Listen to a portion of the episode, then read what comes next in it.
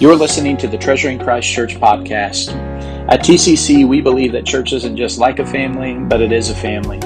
We hope you're encouraged by listening to God's Word today, but we would love to see you on Sundays at ten thirty. For more information, check us out online at t c c ann arbor dot com.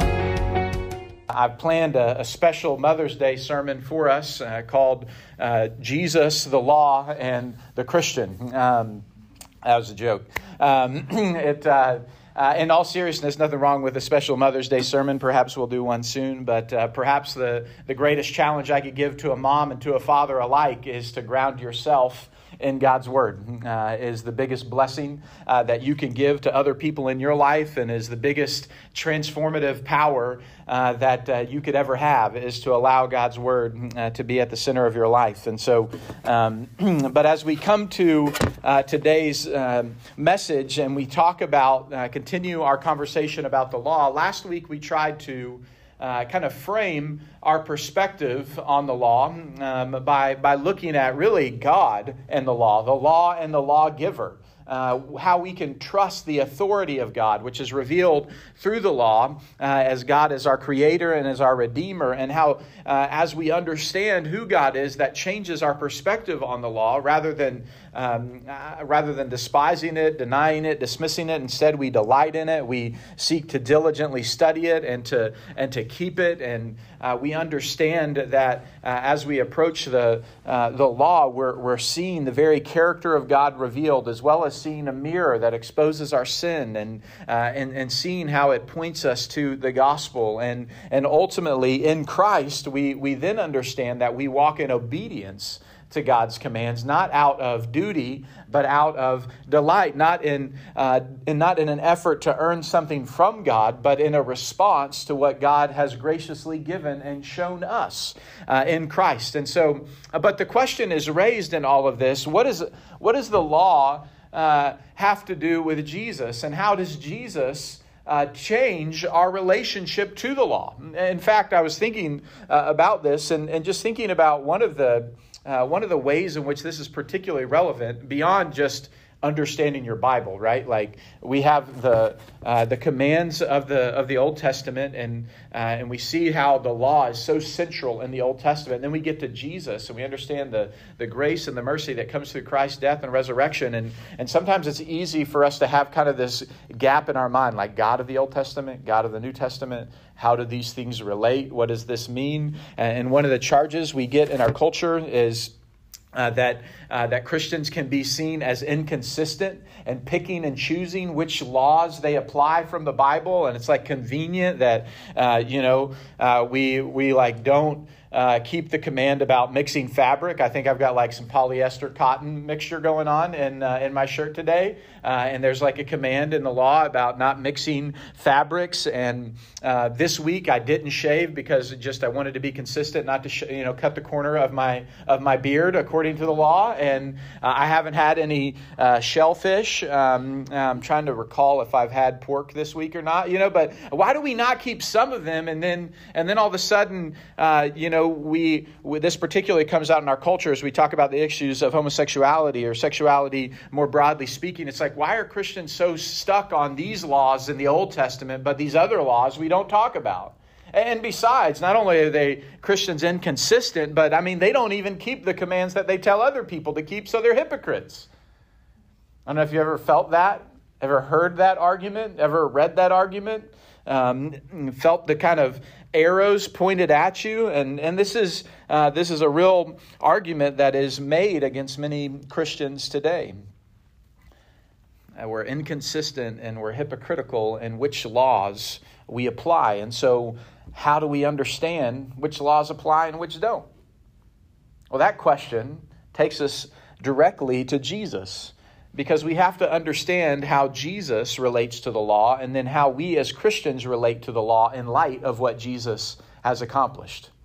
And so that takes us to Matthew five, seventeen through twenty. I read from Luke twenty-four because I, I want us to see that this theme isn't just a singular occurrence in the New Testament uh, and, and throughout the Gospels, but is in fact something that's repeated uh, continually uh, in the Gospels uh, related to how Jesus fulfills the law.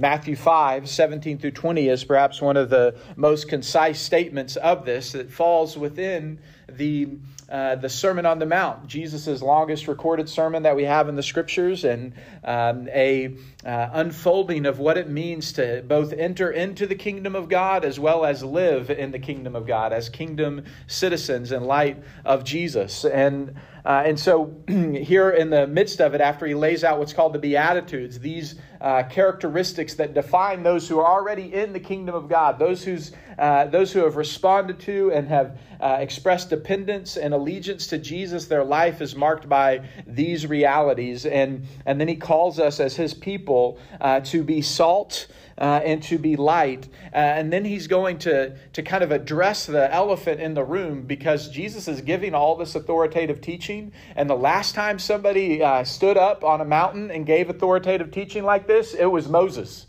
So uh, what's, what's Jesus saying about the law that Moses gave is kind of the question that's in everybody's mind. Uh, and so Jesus gets straight to the point.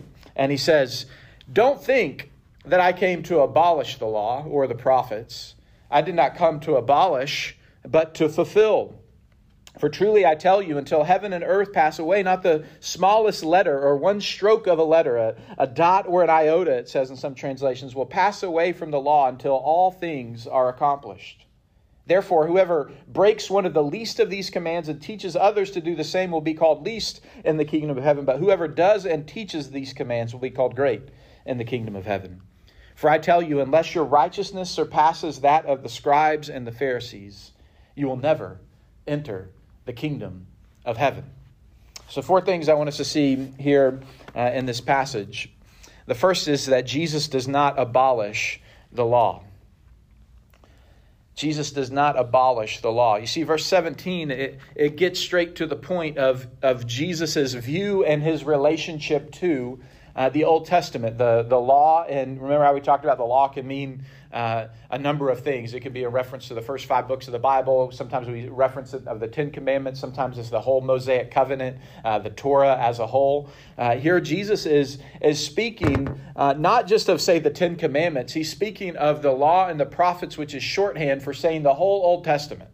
Uh, the, the law, which was given by Moses, which encompasses um, Genesis through Deuteronomy, but also the, the prophets, which encompasses the history uh, of Israel, their kings, and how the prophets spoke to those kings about calling them to remember the covenant and obey God's commands, and how when they didn't, God sent them prophets that told them of his judgment and exile that was going to come. But even then, those prophets gave promises of future hope and redemption, how God was going to rescue his people in the future. That, that's pretty much the whole Bible.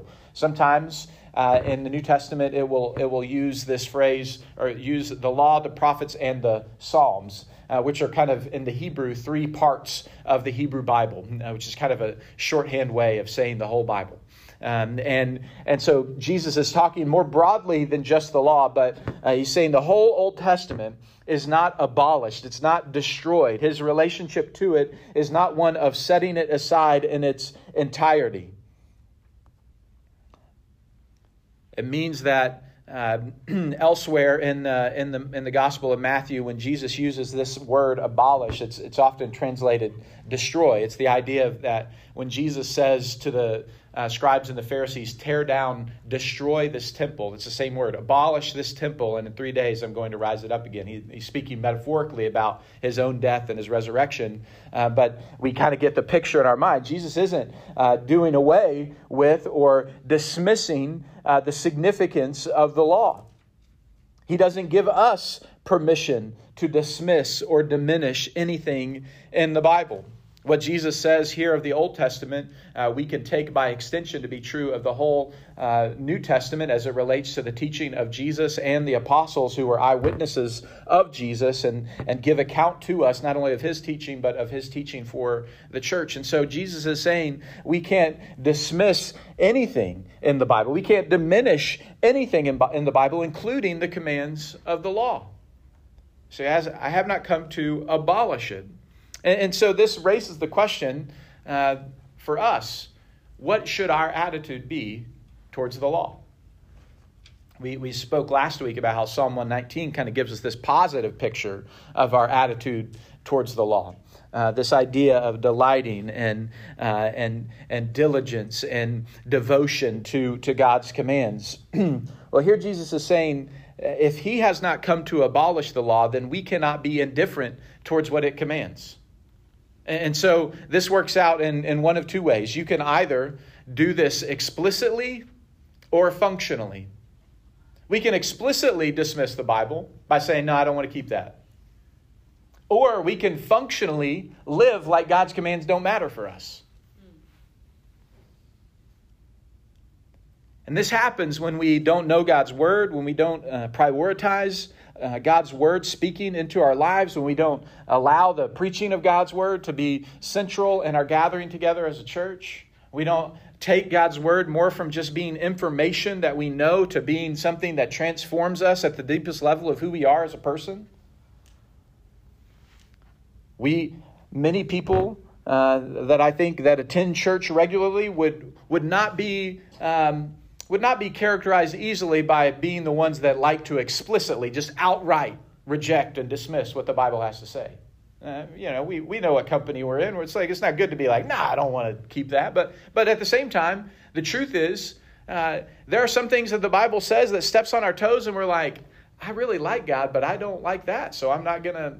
I, I've made the decision that I don't keep that, but for the most part, I like Jesus, and I'm going to try to live by what he says. I, I've had uh, people I know and love that are like, man, I, I love kind of the ethics of Jesus, um, but I don't believe all the other stuff about him. I, I kind of like the picture of what it means to live a good and upright life, but I'm not really down on the whole he died and rose on, from the dead and is coming back again and, you know, trusting in him and Uh, and, and really what that's saying is I, I like the, the ideal version of what it means to be a good person, but I'm going to kind of, it's ironic because it's kind of the inconsistent principle, right? I'm going to pick and choose the things that I like about what he says to follow rather than submitting my whole life to him. Um, and, and, and, and that honestly forgets the, the pattern that God has given us, right? It's not keep my commands and then you get something from me. It's receive the redemption that I've done for you and then do for me. Then uh, walk in obedience to me. And so uh, we can either explicitly uh, dismiss God's commands or functionally dismiss God's commands. And while one is more shocking to us, maybe the it's more shocking when people are like, no, nah, rejecting what God says there and living my life my own way. That may be shocking to us, but here's the truth. Either explicit or functional dismissal of God's word is equally offensive to God. Amen. Explicit or functional dismissive, uh, dismissing God's word is equally offensive to God. And that's why if Jesus doesn't abolish the law, then we can't be indifferent towards what it commands. I know this Mother's Day sermon isn't starting off so uh, warm and fuzzy, but but there's good news here because that's not the whole verse, right? Mm-hmm. I've not come to abolish the law, Jesus says, but I have come to fulfill the law. It's the second thing we see. Jesus fulfills the law. Here he's describing his primary relationship to the Old Testament with this one word, fulfillment. When Jesus thinks about the law, the prophets, the, the, the Psalms, the entirety of the Old Testament, he sees his relationship to it in light of the word fulfillment. He says this in a number of places. Uh, just jot these references down. You can go back to them later. John five, thirty-nine through forty. Jesus said, "You search the scriptures because you think that in them you have eternal life. But it is they that bear witness about me, and yet you refuse to come to me that you may have life." I uh, read earlier from Luke twenty-four, forty-four through forty-seven that said, "Everything that was written in the law of Moses and the prophets and the Psalms must be fulfilled." And then he opened their minds to understand the scriptures and explained how everything in the law of Moses, the prophets, and the Psalms were fulfilled in him, in his death, in his resurrection, and in the preaching of the gospel. In Luke twenty-four, on the road to Emmaus, he says to uh, those two disciples who didn't fully perceive that it was Jesus they were talking to, he says, "Was it not necessary that Christ should suffer these things and enter into his glory?" And then beginning with Moses and all of the prophets, he interpreted to them in all the scriptures the things concerning himself. From these, these passages and from what Jesus is saying in Matthew five seventeen, we see two things uh, about the Bible that are important for us.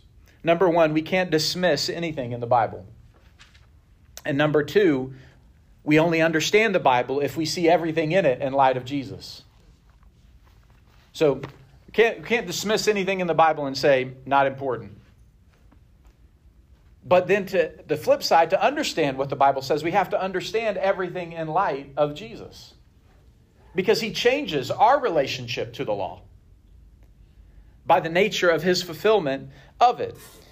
We see his fulfillment in his life, in his teaching, in his death, in his resurrection, in his second coming. It basically says that Jesus' relationship to the Old Testament is one of both discontinuity and continuity.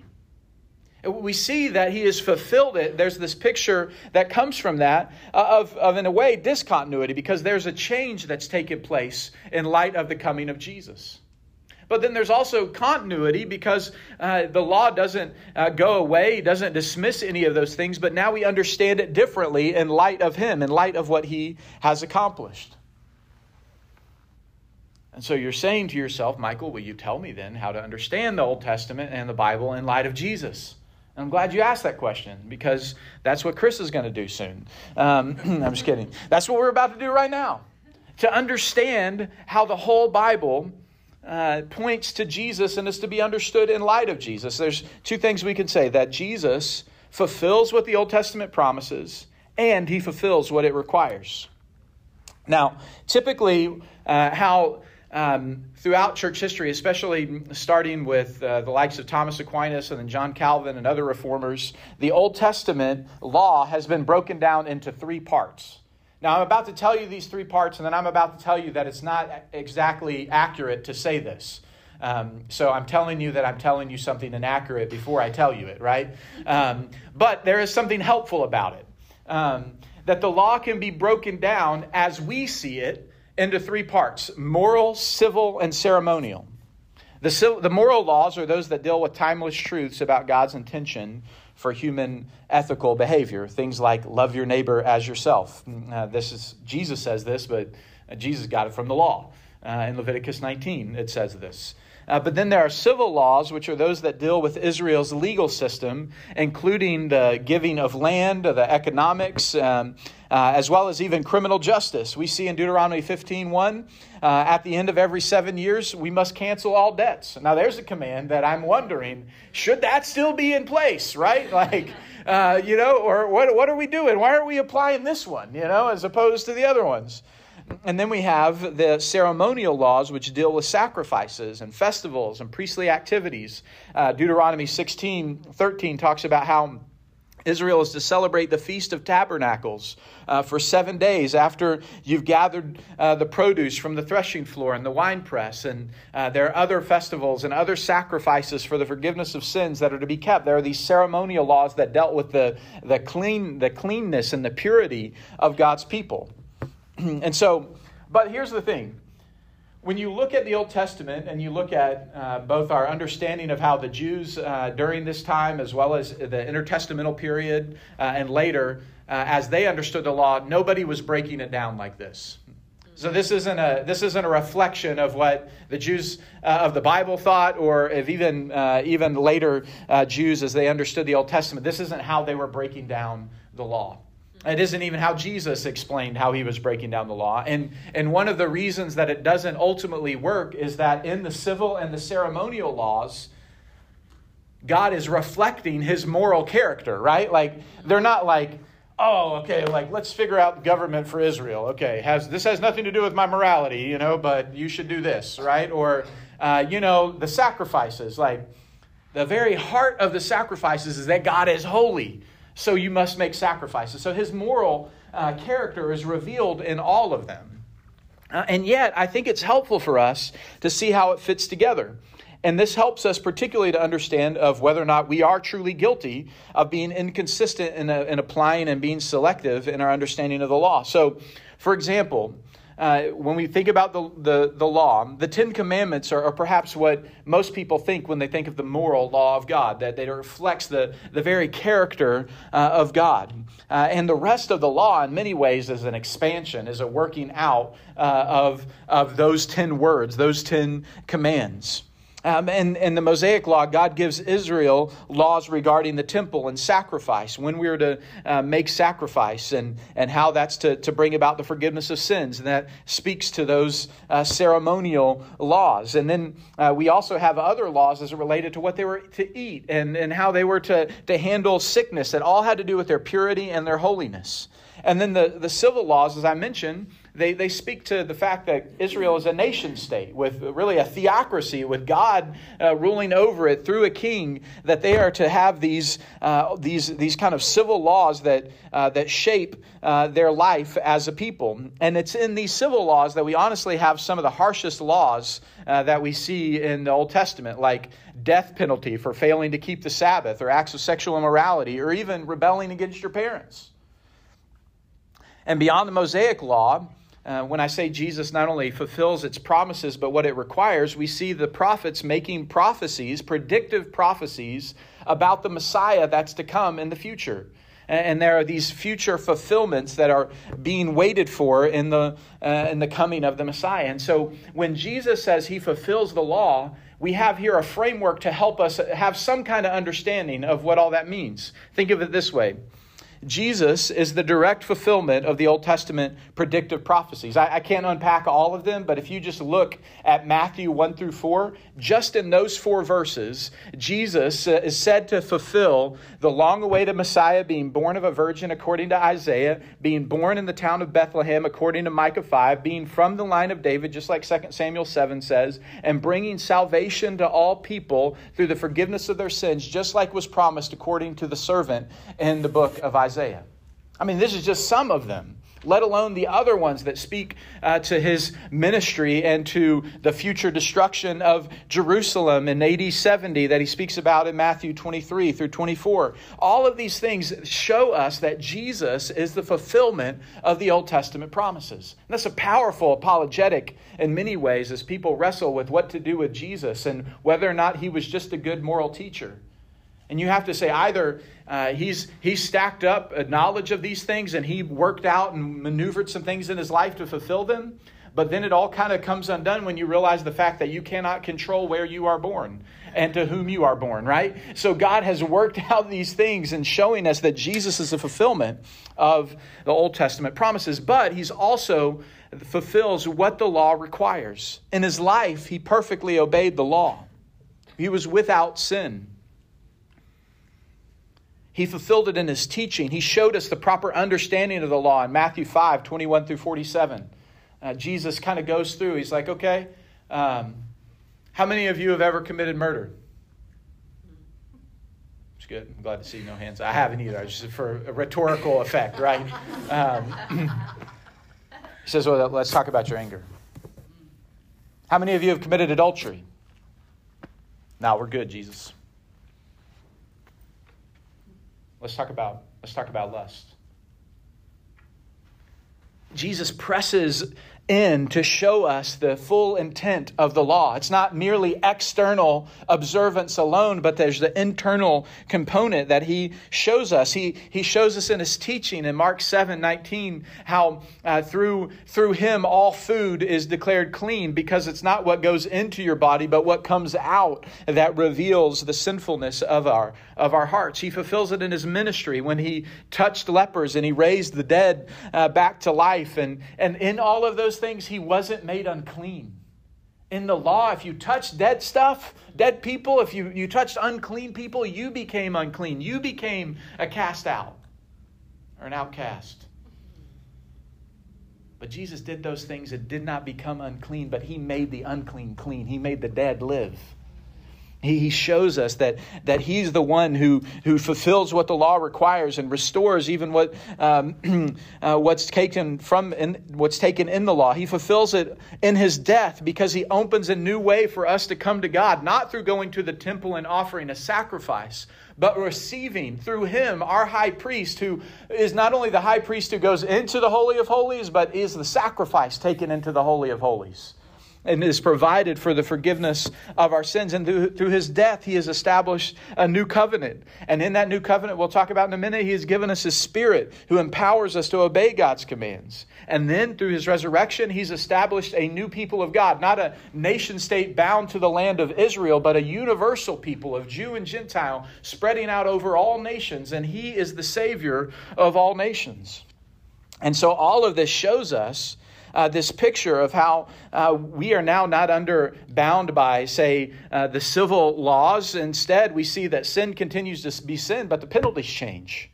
And now, rather than the uh, the civil law enacting a death penalty for our disobedience to God's commands, we see that sin is dealt with by exhortation to repent and turn from sin.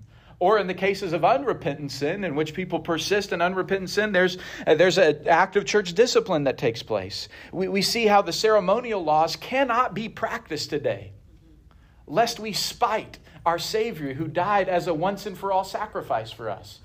If we set up a temple and I set up a, an altar in here, first of all, Cinemark would have all kinds of problems with us. But if I told you to bring your turtle dove and your pigeon and your, your goat and your ram and we made a sacrifice, we would blaspheme the name of Jesus because he died for our sin. There is no need for another sacrifice. And in his life and in his teaching, he demonstrates in perfect uh, example how God's moral character He displays. You want to know what God is like? You look at Jesus. He shows it in its fullness. And so while this isn't this isn't built into the Old Testament, uh, it's a heuristic device, if you will, that can help us understand how Jesus affirms this in its entirety, both in, in, in its expression in the civil and ceremonial aspects, but transforms who we are as a people. We're no longer a nation state, but we're now a universal people with Jesus as our Savior. There is no need for ceremonial laws because of the sacrifice of Christ. And um, there's a brief quote by Tim Keller that I think helps say this well. He says, "The coming of Christ changed how we worship, but not how we live." It changes how we worship, our understanding of what it means to come to God and, and the nature of sacrifice and all of these things. But it does not change how we live. God's moral character has not changed. The Old Testament, the God of the Old Testament is the God of the new. Jesus was there in the beginning at creation, just as he was there in the new beginning at the cross. So our worship isn't defined by ceremonial laws, what we eat, don't eat, nor are we under the civil laws of the nation of Israel. But all of these things have been fulfilled in Christ and the moral law fulfilled in him. And so that now we actually look to God and his commands and seek to keep his commands out of a response of uh, of, uh, of of worship and, and obedience to him. So the Old Testament, what the Old Testament says about loving our neighbor, caring for the poor, generosity with our possessions, our relationships, our commitment to our family, the teachings of sexuality and uh, the ethic that's described there, all of these things are still in force today. And because these things are also taught in the New Testament and the life and teaching of Jesus as well as the apostles.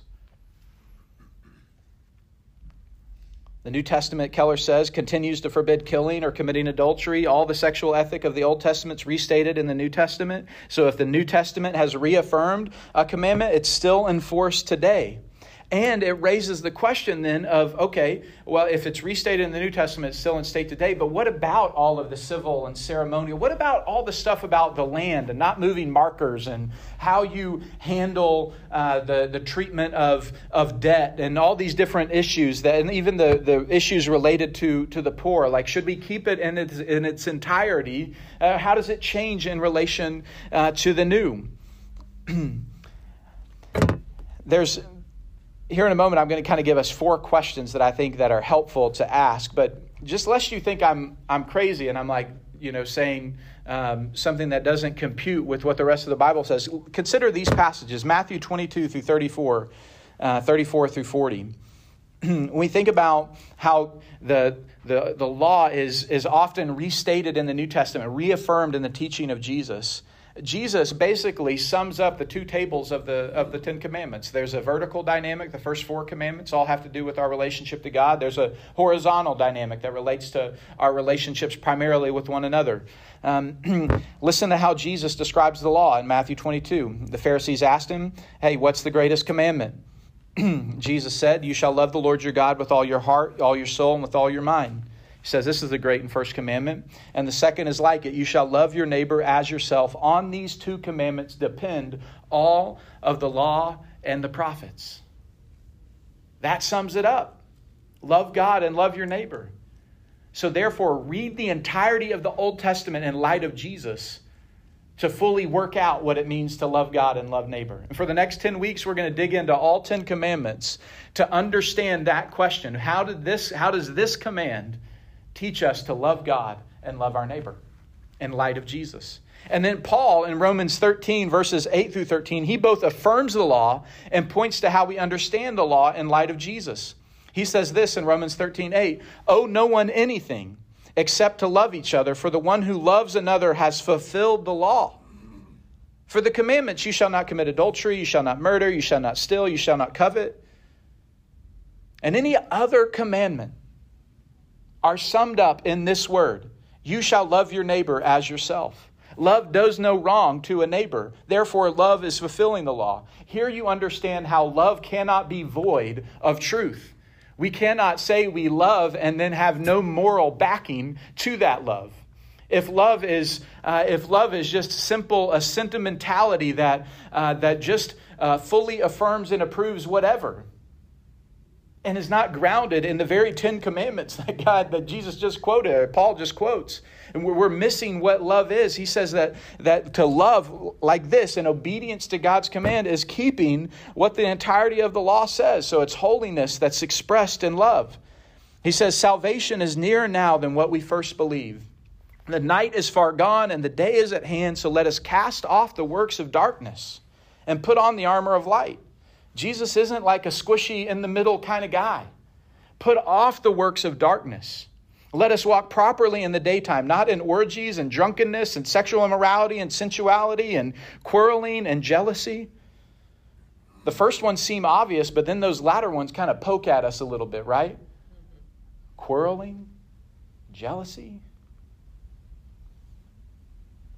But put on the Lord Jesus Christ and make no provision for the flesh to gratify its desires. See, our obedience to the law can only come through putting on the Lord Jesus Christ. But Jesus does the very thing that we just talked about, that he showed us in Matthew five seventeen. He does not dismiss the law, but he shows us that all of the law must be understood in light of him. And when we get this, we have a powerful witness in our world that kind of goes backwards to what Jesus says about being salt and light. When you understand the, the fact that God does not dismiss his commands and that they're understood in light of Jesus, we have both a, a conviction on what is true as well as a, a compassion and a love that does not make sense to people. A conviction on what is true that also does not make sense to people. So welcome to being a person who does not make sense to other people. And yet it makes perfect sense if you know Jesus. And I really believe this. I, I, I step back for a moment and I say this to, to our church family in particular. If you're a follower of Christ, I, there's all kinds of statements about, you know, this or that's changing. We, we've seen and we are seeing a cultural response in many ways to social issues. that, And, and there's all kinds of dynamics of this. And there's no one, I'm not trying to say there's one direct answer to this. We've got racial issues in our country. We've got uh, Roe uh, versus Wade, uh, Lord willing, I pray, being overturned and, and then going to the states and seeing the need to care for, for vulnerable women, to care for children, to, to support uh, families, to enable and call fathers to, to take responsibility and to, to come alongside them. Uh, that that whole thing, we, we need to see the end of uh, of the taking of innocent uh, unborn lives, and yet we're reminded of the holistic call to care for people from womb uh, to tomb, if you will. And we see we see other issues as it relates, as I've kind of insinuated and pointed to here, as it relates to sexuality and the and and the, the perspective against Christians who are holding to uh, the commands of Scripture as being bigoted or narrow-minded or exclusionary to other people, and and all of these things. And you're like, Michael, you're stepping into all of it right now, and and I am, because here's the point that I want to make. Our goal as followers of Christ is not to conform what God says so that others will be more comfortable with it, but it's to allow God's word to, to transform us. Amen. so that we'll be okay with being uncomfortable as we continue to love God and love others. I, I said earlier, I think a few, a few months back as we were war- working through Genesis, I think it will be hard for Christians to stand on the truth in our culture today as it relates to many issues. But it will be also hard for us to be faithful to love, even people who position themselves as our enemy and oppose what we believe because they believe we oppose them. I think that call to both love God and love others, to be grounded in His commands and obedience to commands, not dismissing anything, and yet understanding them all in light of Jesus, radically transforms and changes our position and our understanding in this culture. And it's vital for us to get this, to be prepared to follow Christ. And listen, in the Beatitudes, Jesus paints a picture of what the good life looks like. And you know, when he talks about the good life, this life of mourning our sin, of, of being dependent on God, of being humble, of longing for righteousness, of being merciful, of being pure, of being a peacemaker. Do you know, if you do all that, if you live the Christian life just right, you know what Jesus says? He says that people will love you and you will make friends and they'll all be excited to have you over for dinner. He doesn't say that, does he? Look at verse eleven. Starting in verse ten. Blessed are those who are persecuted because of righteousness, for the kingdom of heaven is theirs. You are blessed when they insult you and persecute you and falsely say every kind of evil against you because of me. Be glad and rejoice because your reward is great in heaven. For that is how they persecuted the prophets who were before you. Now listen, I'm not a Christian with a persecution complex. We're, we're taking, our kids took up money to give Bibles to people who are in countries who literally will lose their life for following Jesus. And yet I'm also not a Christian who has my eyes closed to the to the opposition and the obstacles that those who profess faith, who profess faith in Christ experience. And in all of this, Jesus says, love me and love others. And if you're going to do that, it's got to be grounded in, in my word. You can't dismiss anything in it, and you have to understand everything in it in light of me.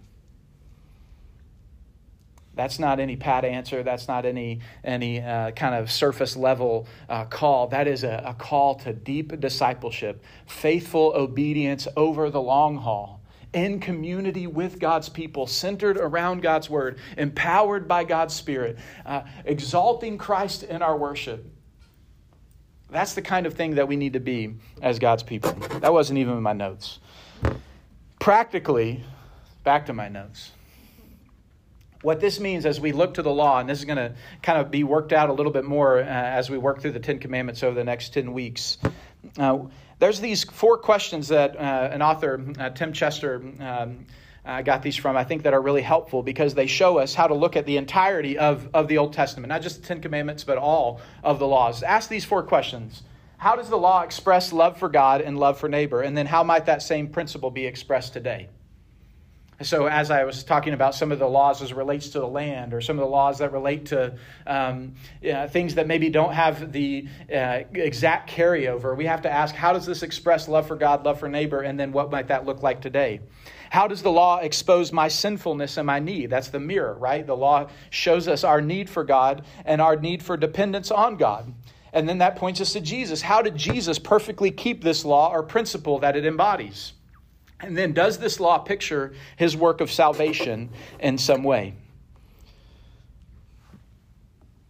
So we'll continue to come back and unpack these, but I, I kind of lay them out there uh, in this way because I think it's helpful. When we say Jesus fulfills the law, this helps us understand what that means, and that there's not one way uh, that that uh, works out every time, but that uh, we, we ask these questions to help us have a fully orbed understanding of how Jesus fulfills the law.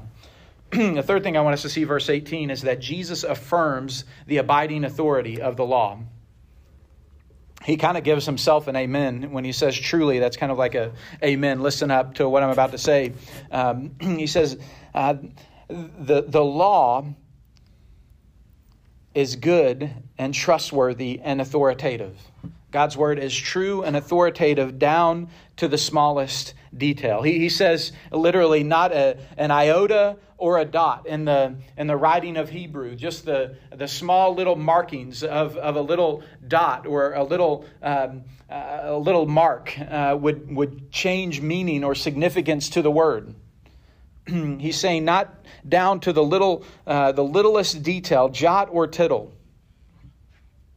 will this law pass away. Instead, it's all held together. D A Carson says, Jesus is therefore upholding the reliability and truthfulness of the written word. He is not merely saying the Old Testament contains some truth, still less that it becomes true when men encounter it meaningfully. He's not saying that it's it's up to our perception of it, or our experience of it. He's saying that the whole Scripture is true and cannot be broken. And that's why we take it as a whole and understand its, and its, understand it in its entirety in light of Jesus. So Jesus doesn't allow us to take some parts that we like and dismiss other parts. It all stands together, and that's why we have to understand how it's fulfilled in him. That's why Christians aren't inconsistent in wearing mixed fabric and not cutting the corner of their beard and not eating crawfish and partaking of bacon and pork. And um, it's it's because these things have a fulfillment, a particular fulfillment in light of, of how the Mosaic covenant has been surpassed by the new covenant and, and how Jesus has fulfilled those things. And then it's it's also why Christians aren't consistent to look at the commands that reflect God's moral character and say, we must walk in obedience to God's commands, so said, stated in the Old Testament, restated in the New. So here we have the abiding authority of the law, that it's true and reliable and that it's authoritative. And that, that leads us to this final point, that if, if the law abides, then it demands obedience, Matthew five, nineteen through twenty. See, verse nineteen explain, explains practically what the abiding authority of God's law means, namely obedience. And it states it in two ways.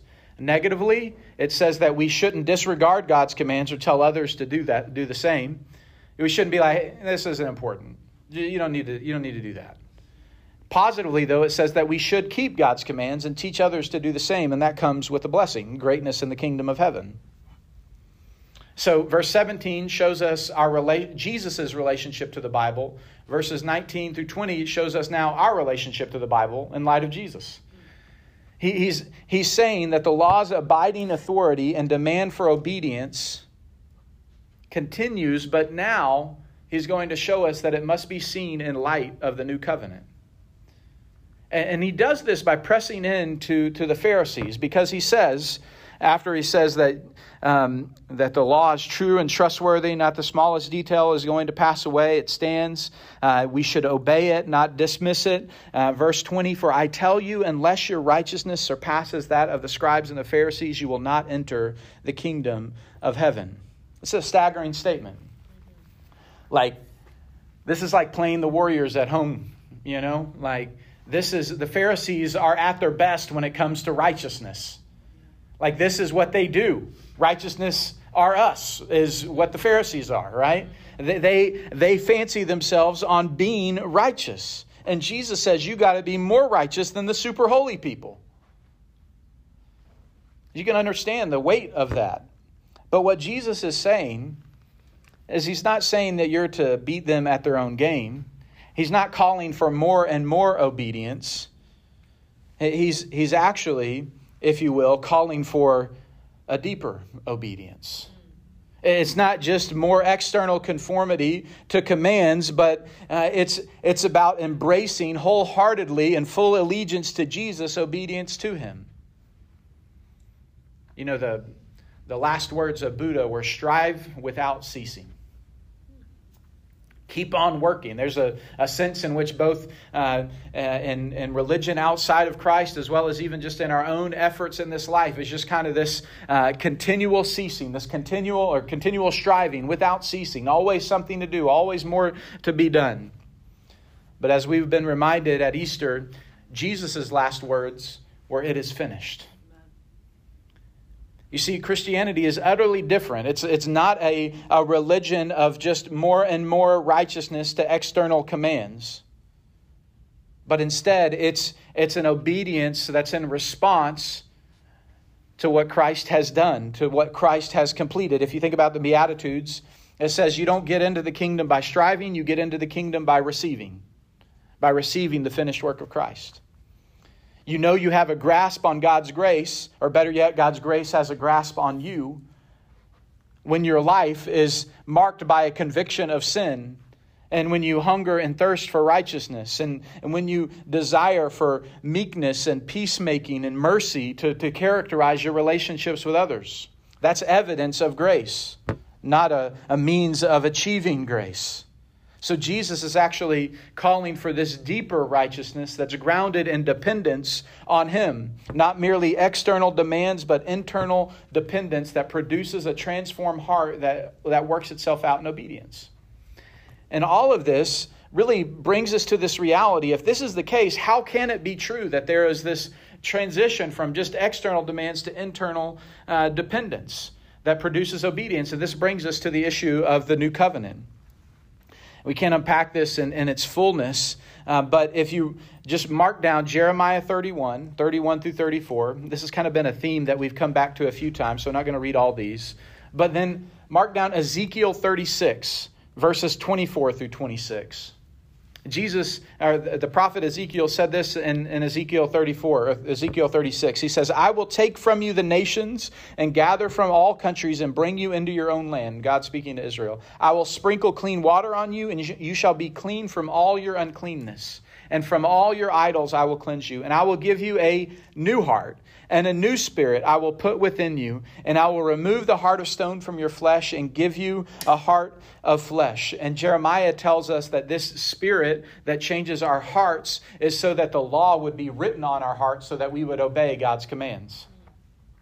And Jesus tells us in Matthew twenty-six, we often read this when we take the Lord's Supper, which next week we'll take the Lord's Supper together, that Jesus, through His death, has accomplished the, the bringing about of the new covenant, that His blood is the blood of the new covenant, which is poured out for the forgiveness of sins.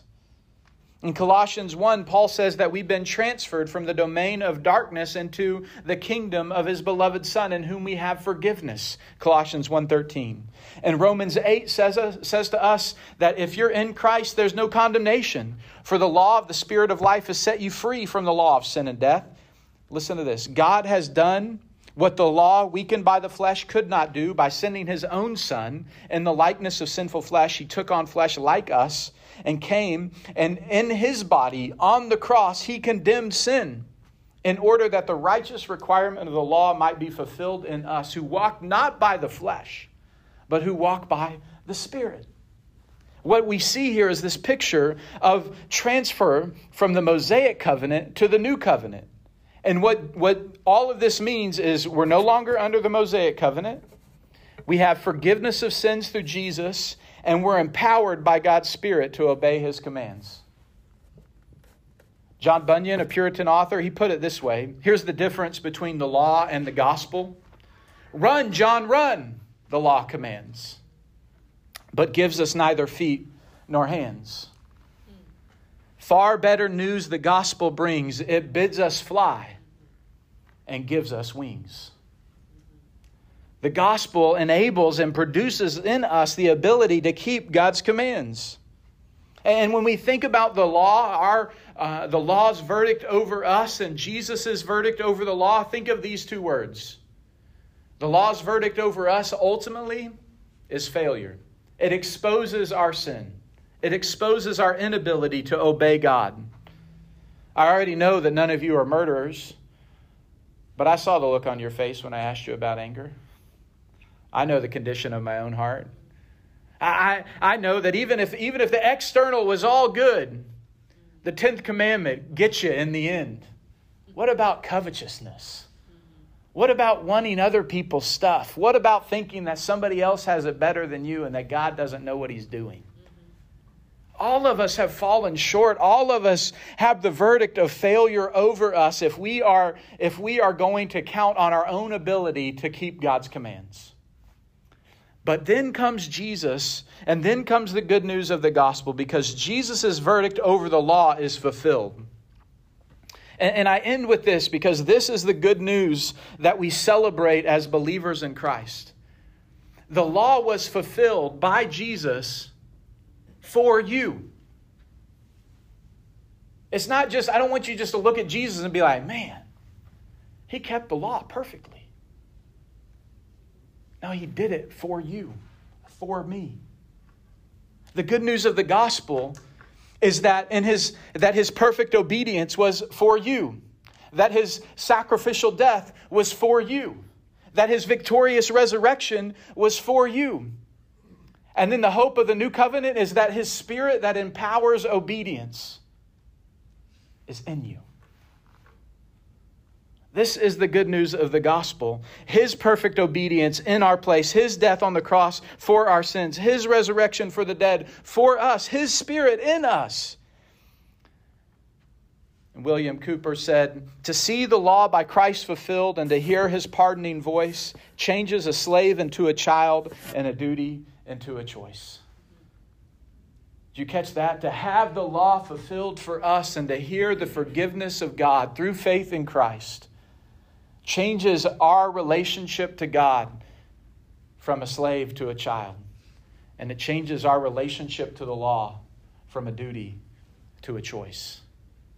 This is how Jesus helps us to understand the law and his fulfillment of the law, and then helps us to understand how we relate to the law. And friends, the accusation that we can be inconsistent and hypocritical can be true because we're sinners in need of God's grace. But it's not because we're picking and choosing what we want to apply or not apply. It's because we're continually reminded of our need for God's grace to help us to walk in obedience to his commands. And so the invitation to every believer every day is to remember what Christ has done for you and what Christ has put in you, so that we can, can live as his children in the freedom of following him and obedience to him. And the invitation to everyone who doesn't know Christ, whether here today or as you go about your day and your relationships, is to remember that God not only has given us his law, but he's given us his Son, which enables us to keep his commands. So we don't have to keep striving. We don't have to keep working. We receive, then we're freed, and then we live and the freedom and the joy of following Christ, which is marked by obedience to his commands.